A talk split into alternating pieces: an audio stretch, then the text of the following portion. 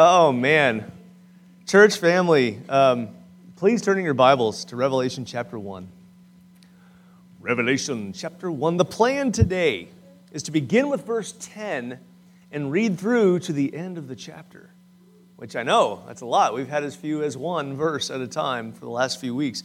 Um, that's a lot of ground to cover, though, this, this 11 verses for sure. So, so we're going to be moving pretty quickly, um, but hopefully still at a a pace where everybody can kind of hang with. So uh, while the kiddos are finding the bingo pictures that are hidden in this slide, um, you adults may have noticed that the title of the sermon uh, can be interpreted in at least a couple of ways uh, because the word appearance has more than one meaning. Uh, and that's fine, they, they both make sense in today's passage. On the one hand, appearance can refer uh, to when someone or something shows up. You know, whether, whether expect it or not, which Jesus certainly does in this passage.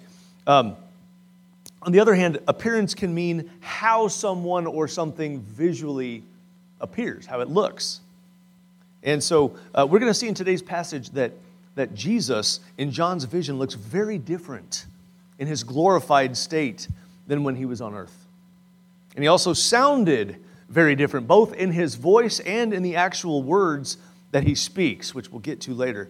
Um, anyway, the last few weeks, we've discussed the circumstances behind uh, John's exile to Patmos, and we've talked about uh, why God chose to reveal the, the goings on of the future to and, and, and through this disciple, this man, uh, John, to his church. In today's passage from Revelation, this is probably the first in which John goes beyond his, his introductory comments that we keep on um, you know, going through the last few weeks, but he begins sharing his actual vision from the Lord in this text.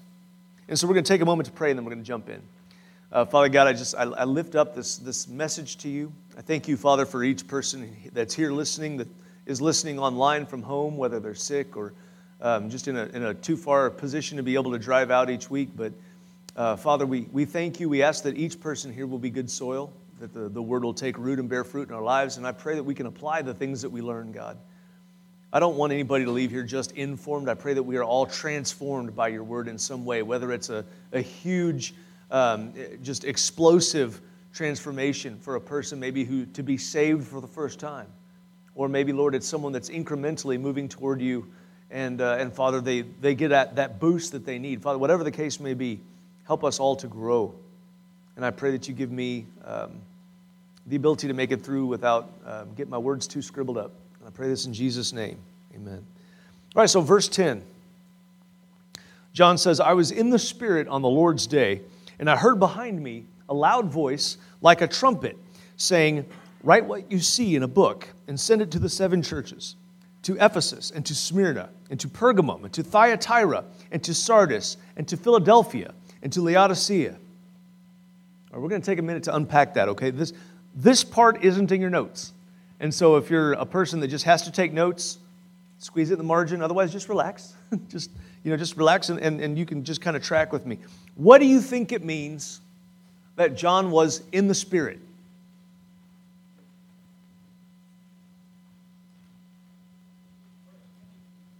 Praying.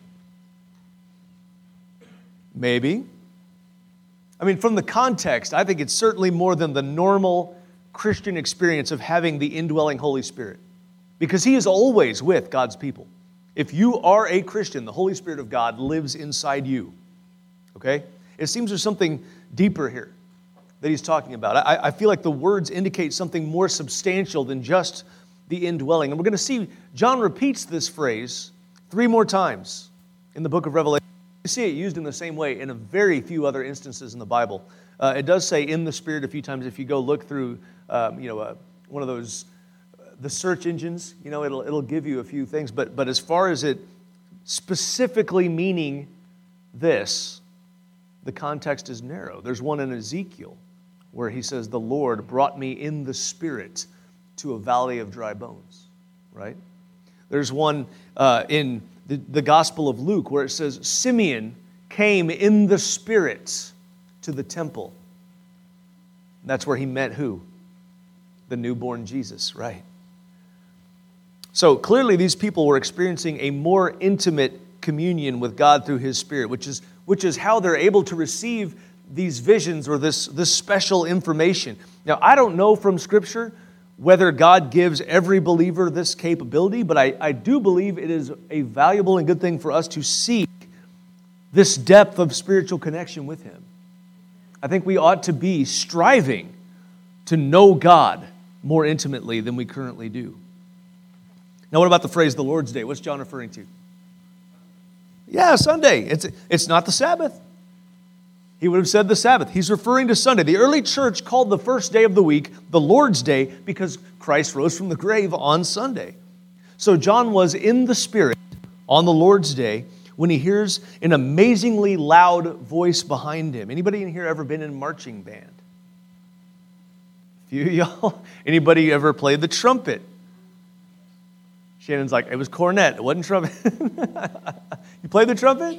Okay, so you've been a. Tr- it, is a loud instrument, yes? It, it's very, very loud. So there's this voice behind John that's just blasting instructions at him. More, more on that later, but, uh, but for now, consider that John is being told to record everything that he's about to observe in order to share it with these seven churches. And the voice gives him the location of the churches that he's supposed to be writing to. And if you're wondering where they are, um, that, that's a map, real quick. It just kind of shows you the general vicinity um, you can probably see all seven of them are in a specific part of the world, which is Asia Minor. We, we think of it today, modern days, we call it Turkey.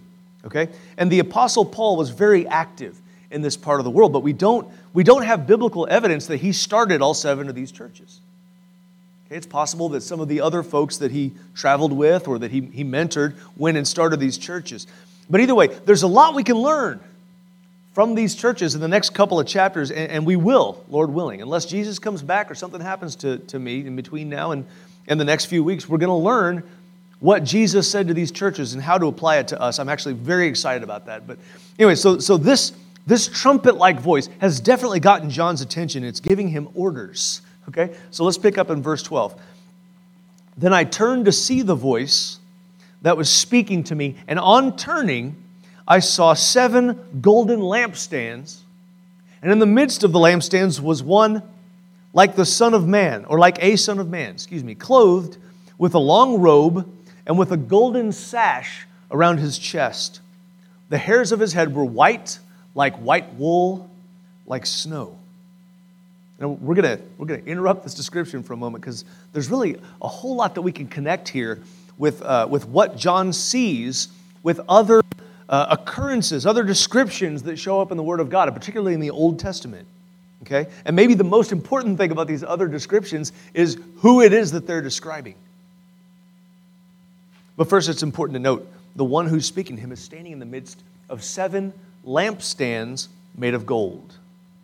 And there's a very heavy symbolism. We're going to get into that shortly. Okay?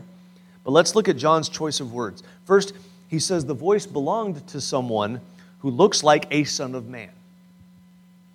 And it's interesting to me that, that he doesn't choose to say the son of man. I actually went back and looked in the Greek to make sure there was no definite article. He's, he says a son of man, essentially. And, and considering what comes next, it almost seems like he would have said the, but, but he doesn't. But based on the rest of what he tells us about this, this being, the reason that we're told that he looks like a son of man is so that we're able to recognize that he is different from, from the other angelic beings that show up in heavenly visions. You know, he's, he's not like a dragon, like a seraphim. He, he's not, you know, this, this multi faced, covered in eyes thing like the cherubim. He, he's, he's different. So clearly, this, this being is in the form of a man and yet far more. And thus, I believe we can identify him. And as we continue to read, we'll see that this is absolutely the case. This is the divine man, Jesus Christ himself. Okay? That's who we're referring to. That's who John is listening to in this passage. And then we're told what this, this man is wearing. John describes it as, as a long robe, and I think that's significant because it shows a couple of things. First, modesty, when you had a long robe, and formality. You know, that wasn't something that people would typically wear just, and I know we wear our robes around the house, right? but when you wore your long robe back then, you're being fancy. and so it also says he's wearing this gold sash that's wrapped around his chest. Um, the King James Version calls it a golden girdle, which I enjoy saying out loud a golden girdle. Um, and any, any of John's fellow Jews should have been able to recognize this, this description from the Torah. Because Aaron and his sons were, were, had, had these priestly garments that were made specifically for them. And so I think that the, the significance of the robe and the sash is probably related to the, the high priesthood of Jesus Christ.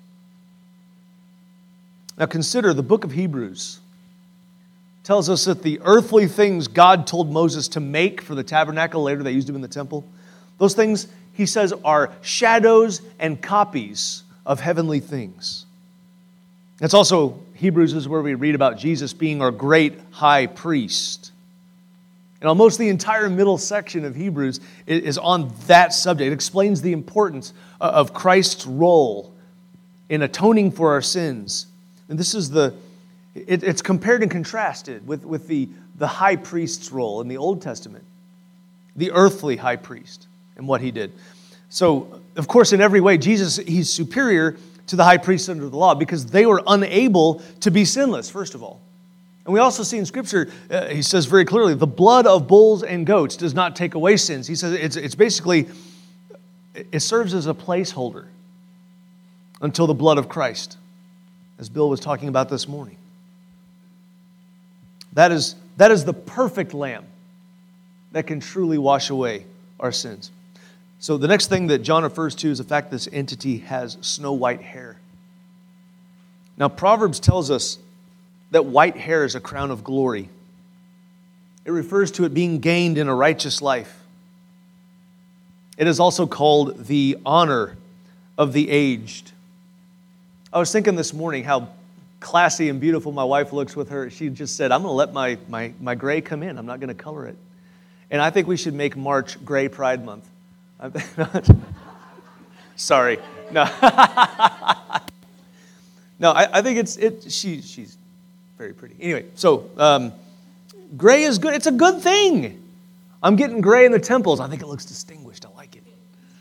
Anyway, it, it, it makes me look a little more mature. Anyway, so looks can be deceiving. All right, so the next thing, uh, we're talking about snow white hair here. Uh, there's a connection to wisdom, okay? But there's also perhaps even greater one to purity. You know, one is reminded of the passage in Isaiah where, where it's, it's chapter one, where God says that the sins of his people are like scarlet, right? He says, but they'll be washed whiter than snow. And this is a great place to pause and do a quick flashback, right, to Daniel chapter 7. It contains a very similar description of this heavenly scene between the Father and the Son. Um, I want you to notice how the two characters, both characters, in, in Daniel's vision resemble this singular character in John's vision. Okay? In the middle of verse 13, Daniel starts and he says, As I looked, thrones were placed, and the Ancient of Days took his seat. His clothing was white as snow, and the hair of his head like pure wool. The throne was fiery flames. Its wheels were burning fire. And behold, with the clouds of heaven, there came one like a son of man. And he came to the Ancient of Days and was presented before him. And to him was given dominion and glory and a kingdom. And all peoples, nations, and, and languages should serve him. He says, His dominion is an everlasting dominion which shall not pass away and his kingdom one which shall not be destroyed. Another passage just brings to mind is Micah 5 2, where it's prophesied that out of Bethlehem will come a ruler in Israel whose coming forth is of old. You remember this? His coming forth is from old, of ancient days. Now, clearly, this is, this is a reference to the reign of Christ. But it was revealed to John in much greater detail, where he, you know, it, it, it, connects us to Jesus' words in the gospel that John wrote, where he says that he is one with the Father. We're going to continue with this description. His eyes were like a flame of fire, his feet were like burnished bronze refined in a furnace, and his voice was like the roar of many waters. In his right hand, he held seven stars. From his mouth came a sharp two edged sword, and his face was like the, sh- the, the sun shining in full strength. He says, When I saw him, I fell at his feet as though dead. I mean, what an amazing mental picture John is painting for us. And, and also, how terrifying. wow. What do you think it means that his eyes were like a flame of fire? You know, to, to my mind, it signifies total and perfect knowledge. Because this being would be able to see everything. Fire catharsizes, is that a word? It, it, it takes out the impurities, it burns through things.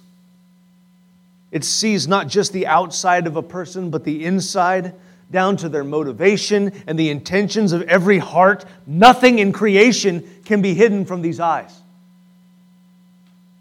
The feet like burnished bronze, that's, that's interesting to me because in the ancient world, Burnished bronze was, was really valuable. It, had, it, it was similar to gold in some ways, but it had far greater strength. Um, you may know that, that bronze is an alloy. It's made mostly of, uh, of copper, but with some tin in it, and it, it's a very pretty color. It's kind of a, uh, I'd say brownish gold. You know, it's, it's kind of a goldish brown color, uh, but, it, but it's, it's far harder than wrought iron. And it's less susceptible to tarnishing than stainless steel or than regular steel before they actually made stainless steel. So it was used in ships because it, what's that? And blades, yeah, before, well, before steel. Um, it's very strong. And feet are the physical foundation of a man. Okay, so, so to have feet like burnished bronze refined in a furnace, uh, unless it was just aesthetic, I think it probably symbolizes having a strong and solid foundation, which clearly Christ has. And it just gets weirder from there. Let's talk about the stars later. Consider that this person had what looked like a broadsword. The, the Greek is a big sword coming out of his mouth. That's a pretty wild look for sure, right? You think piercings are weird today. You know, he's, he has the sword coming out of his mouth. In Ephesians 6 and Hebrews 4, there are metaphorical comparisons that we read between uh, the Word of God and, and swords. But here we see that this metaphor, it's the, the figurative has become literal in this vision. And I think that sword of his mouth is, in fact, the Word of God, which is truth. You know, the Bible says that, that God cannot lie. And so there will always and only be truth emanating from Christ, who is himself truth with a capital T. As for his face, John says it's like the sun. That's intense. Anybody ever tried to look directly at the sun for more than a second or two? Yeah, you probably shouldn't admit that in public. Um, but it's a bad idea because it, it literally hurts. Like, not just in the pain causing sense, it can actually damage your retinas forever. So don't do that.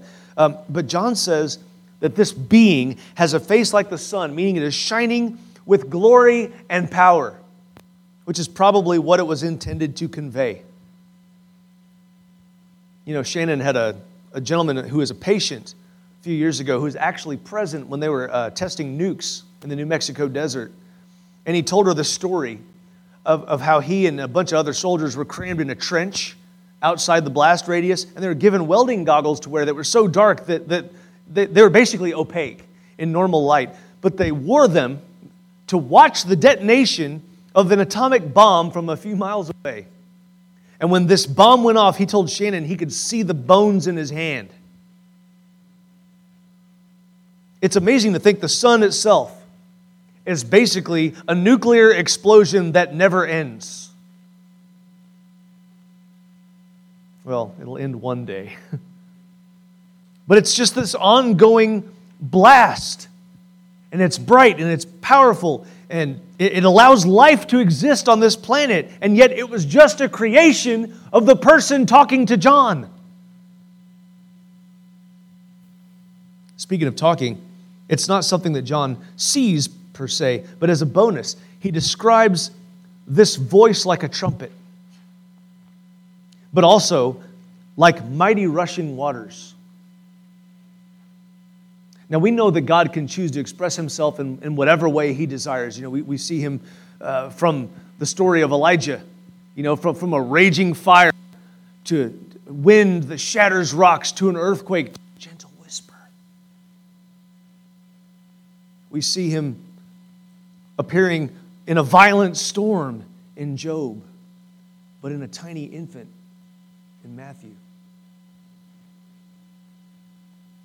In this vision, I, think, I think this massively powerful voice is the Lord's way of communicating his great authority. He has, he has an, an unmistakable identification here. He's showing who he is, even before stating his name as the Lord. See, this is all, all of this is leading up to, to the climactic revelation in the text of, of who is actually speaking to John.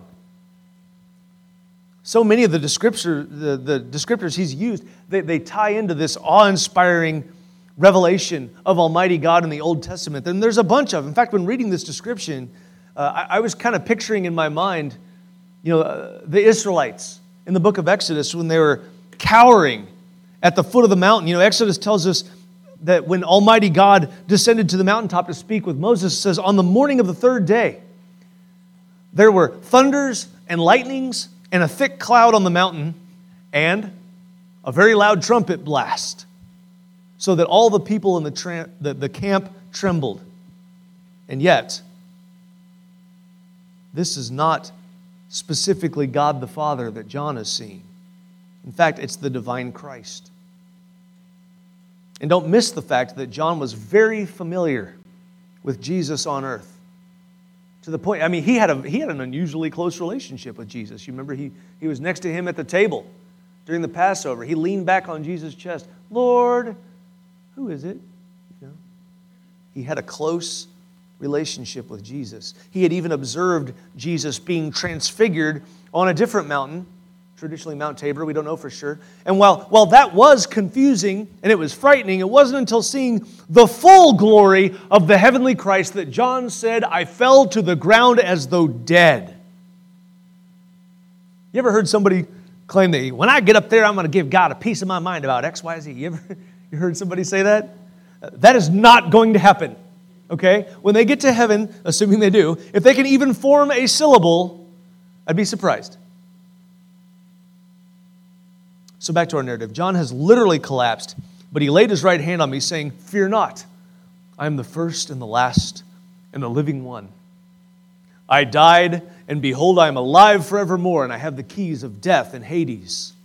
Write therefore the things that you have seen, those that are, and those that are to take place after this. There's, there's a lot here to dig into, but, but we must not ignore those first few words because they are truly awesome but he laid his right hand on me. You know, laying hands on someone can have different connotations in different contexts, can't it? But in this case, there is no malice, no violence, just a loving touch that is meant to convey total acceptance and to strengthen weak knees. Alexander Maclaren wrote a, a commentary um, he wrote a paragraph about it. He had such a way with words. I was I, I, I don't want to try to, you know, try to change it up, or I just want to read it to you the way he wrote it. Okay, the language is a little dated, but it's so good. Listen, he says, "Is this tremendous figure like the Christ on whose bosom John had leaned?" Yes, for one chief purpose of this book is to make us feel that the exalted Jesus is the same in all essentials as the lowly Jesus. The heart that beats beneath the golden girdle is the same that melted with pity and overflowed with love here. The hands that bear the seven stars are those that were pierced with nails. The eyes that flash fire are those that dropped tears at a grave over Jerusalem. The lips from which issues the sharp sword are the same which said, I will give you rest. He has carried all his love, his gentleness, his sympathy into the blaze of deity, and in his glory is still our brother. Isn't that cool? Woo, it gives me chills just reading it. In his glory, Jesus is still our brother. Wow, anyway, uh, so we've talked about what John saw. Now let's look, about what, let's look at what Jesus says in this passage, okay? Don't worry, this is faster than the first part, okay? Just saying. This fits a, there's a lot of world shaking truth that's squeezed into this little thing that Jesus says here. And so uh, we're going to kind of pick it apart. This is how God's word tends to be. You know, there's a lot put in a little. Um, but before this self revelation, he tells his disciple whom he loved, Fear not. In his kindness, Jesus lets John know that he is safe. You know, when, when confronted by the majesty of the Lord, it's typical. We see it all throughout Scripture for people to respond with abject terror, okay? But Christ is quick to comfort his friend and brother, John. But then we see what amazing claims he makes about himself. Claims which his glorified status here certainly prove. Okay? First, Jesus essentially says that he is God and the Christ. In other words, by, by, by saying, I am the first and the last, he is making a claim that only God has ever made in Scripture. He made it at least four times just in the 40s chapters of Isaiah. Okay? But then by the following description, he makes it clear that he is also God in the second person as the Son, distinct from God the Father. And we know this because only Christ, the Son, could make the claim that he died and is alive forevermore. Okay, God the Father did not die. God the Spirit did not die. Only the Son, in human form, has that distinction. Jesus Christ is the one who died, rose, and lives forever. Now, when we read these words here in, in, in, the Revelation, we can fill in the gap, okay, with the middle step. He doesn't specifically name that here, but that is his miraculous resurrection. So, Jesus actually introduces himself with the gospel. I mean, think about that. He introduces himself with the gospel. Isn't that cool? I mean, by, by saying, I'm the first and the last, he, he's expressing his divine identity, but then he makes reference to his atoning death on the cross, right, which, which paid the price for, for, for our sins, paid the debt that we earned by sinning against a holy and righteous God. And then the fact that he's alive forevermore proves he did, in fact, die and rise from the grave.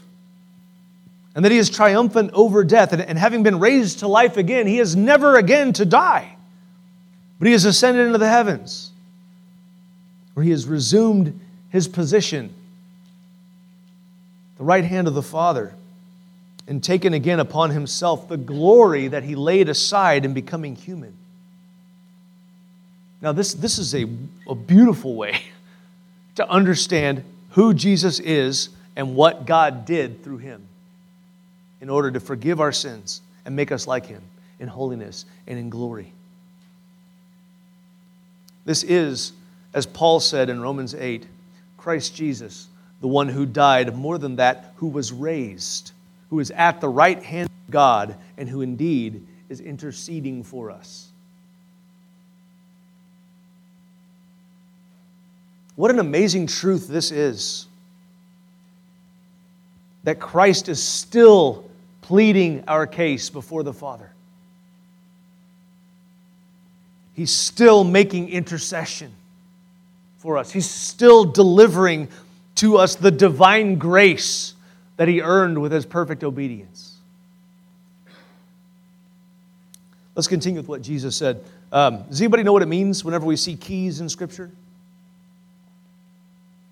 Well, just, just like a literal bearer of keys has the ability to, you know, open and close doors because it can lock and unlock, so the metaphorical bearer of keys symbolizes their to do the same thing. Uh, so, so, in saying that he has the keys, Christ is revealing that he has ultimate authority over death and Hades. He is able to determine who is to be either withheld or released from Hades, which, by the way, in Revelation, um, death and Hades are personified.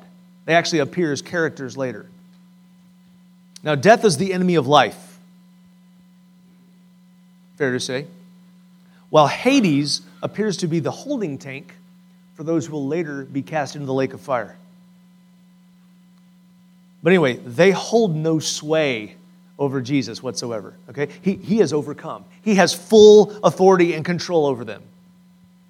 And this brings to light what Jesus said in Matthew uh, 28 18. He said that all authority in heaven and on earth has been given unto me, right? It, it's also a reminder of what Paul said in 1 Corinthians. The last enemy to be defeated is death. As John is seeing a vision of things to come, including the end of days. This is going to come back around later. So, so anyway, after saying all these things, Jesus reminds John, who, who's probably a bit distracted at this point, to write this down. Okay? Jesus had a purpose in sharing this revelation with John. And it wasn't just for John's edification, it was also for the edification of seven specific churches and future generations of believers who would read it, like us. So everything, everything that he told John to write down here is nearly 2,000 years later to serve as a warning, as a comfort, and as a prophecy about some of the things that have already happened from our standpoint and also things that are to come. Let's finish up with verse 20.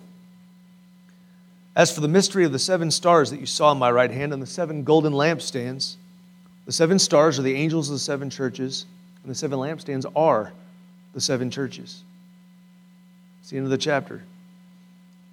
Now, this last part is pretty self explanatory, but we're going to come back around to a few more things John sees because Jesus is very specific about their meaning. Okay? Remember, the glorified Christ was standing in the midst of seven lampstands and holding seven stars in his right hand. And the image that this description brings to mind is really cool, you know. Uh, there's a, a an artist's portrayal there on the slide, but just picture, I mean, if you, if you think about how big stars are, and then you realize that God can actually hold them in his hand the way you and I might hold Skittles, that's mind blowing. It, it's brain busting to me. But, but note this first, number seven is very important in Revelation. It shows up multiple times all throughout the book, and it's a combination of the number of God, which is three, for obvious reasons, and the number of earth, which is four. And in Scripture, seven often it symbolizes perfection, although it's also a, a literal representation of the number of churches that John's going to write to. And as Jesus points out, the stars in his hand are the angels. That word literally in Greek is messengers. They are the, the angels or messengers of the seven churches to whom John is going to write. And we're going to be examining each of these letters to these angels in the next subsequent weeks. We're going to discuss a couple of options about what, what an angel of the church would be. But, uh, and then, as Jesus also identifies, the lampstands are the churches themselves, okay? And I honestly, I find this to be a really powerful metaphor when you consider what a lampstand is. It elevates light. Think about that. It lifts up light. To a place where it can give illumination to everyone in the house, from Jesus' own example. Matthew 5. With the light they can see, that gives them the ability to know things. Right? That's what illumination does. It helps us to know things that, about our surroundings. It provides comfort. It can provide safety. Y'all, this is what the church is called to do. It's what we're supposed to be. We're supposed to hold up the light so it can save people from falling into the pit in the dark. Is to reveal truth to people. That is what we are called to do. And we've got to, to, to read. There are so many admonitions in the next seven messages to these different churches that I think, starting next week, by the way, I, I think this is going to be so valuable to us. I hope that all of you can make all of these. But, but for now, let's close with this based on, on what we've seen and we've heard about Jesus this morning, don't you want to be on his side? Well, you have an open invitation today as we stand up together. Stand up together. If you've never believed, then believe. Believe this morning. If you've never confessed Him as Lord, then confess. If you've never been baptized, you have the opportunity to be baptized this morning. Do so. And if you've done all of these things, but you've never walked in obedience to Christ, you, you can start that today. You must. That's what we're called to do. So I'm going to pray and then we'll sing. Father God, I ask if there's anybody here who does not know you, change their heart, O oh Lord.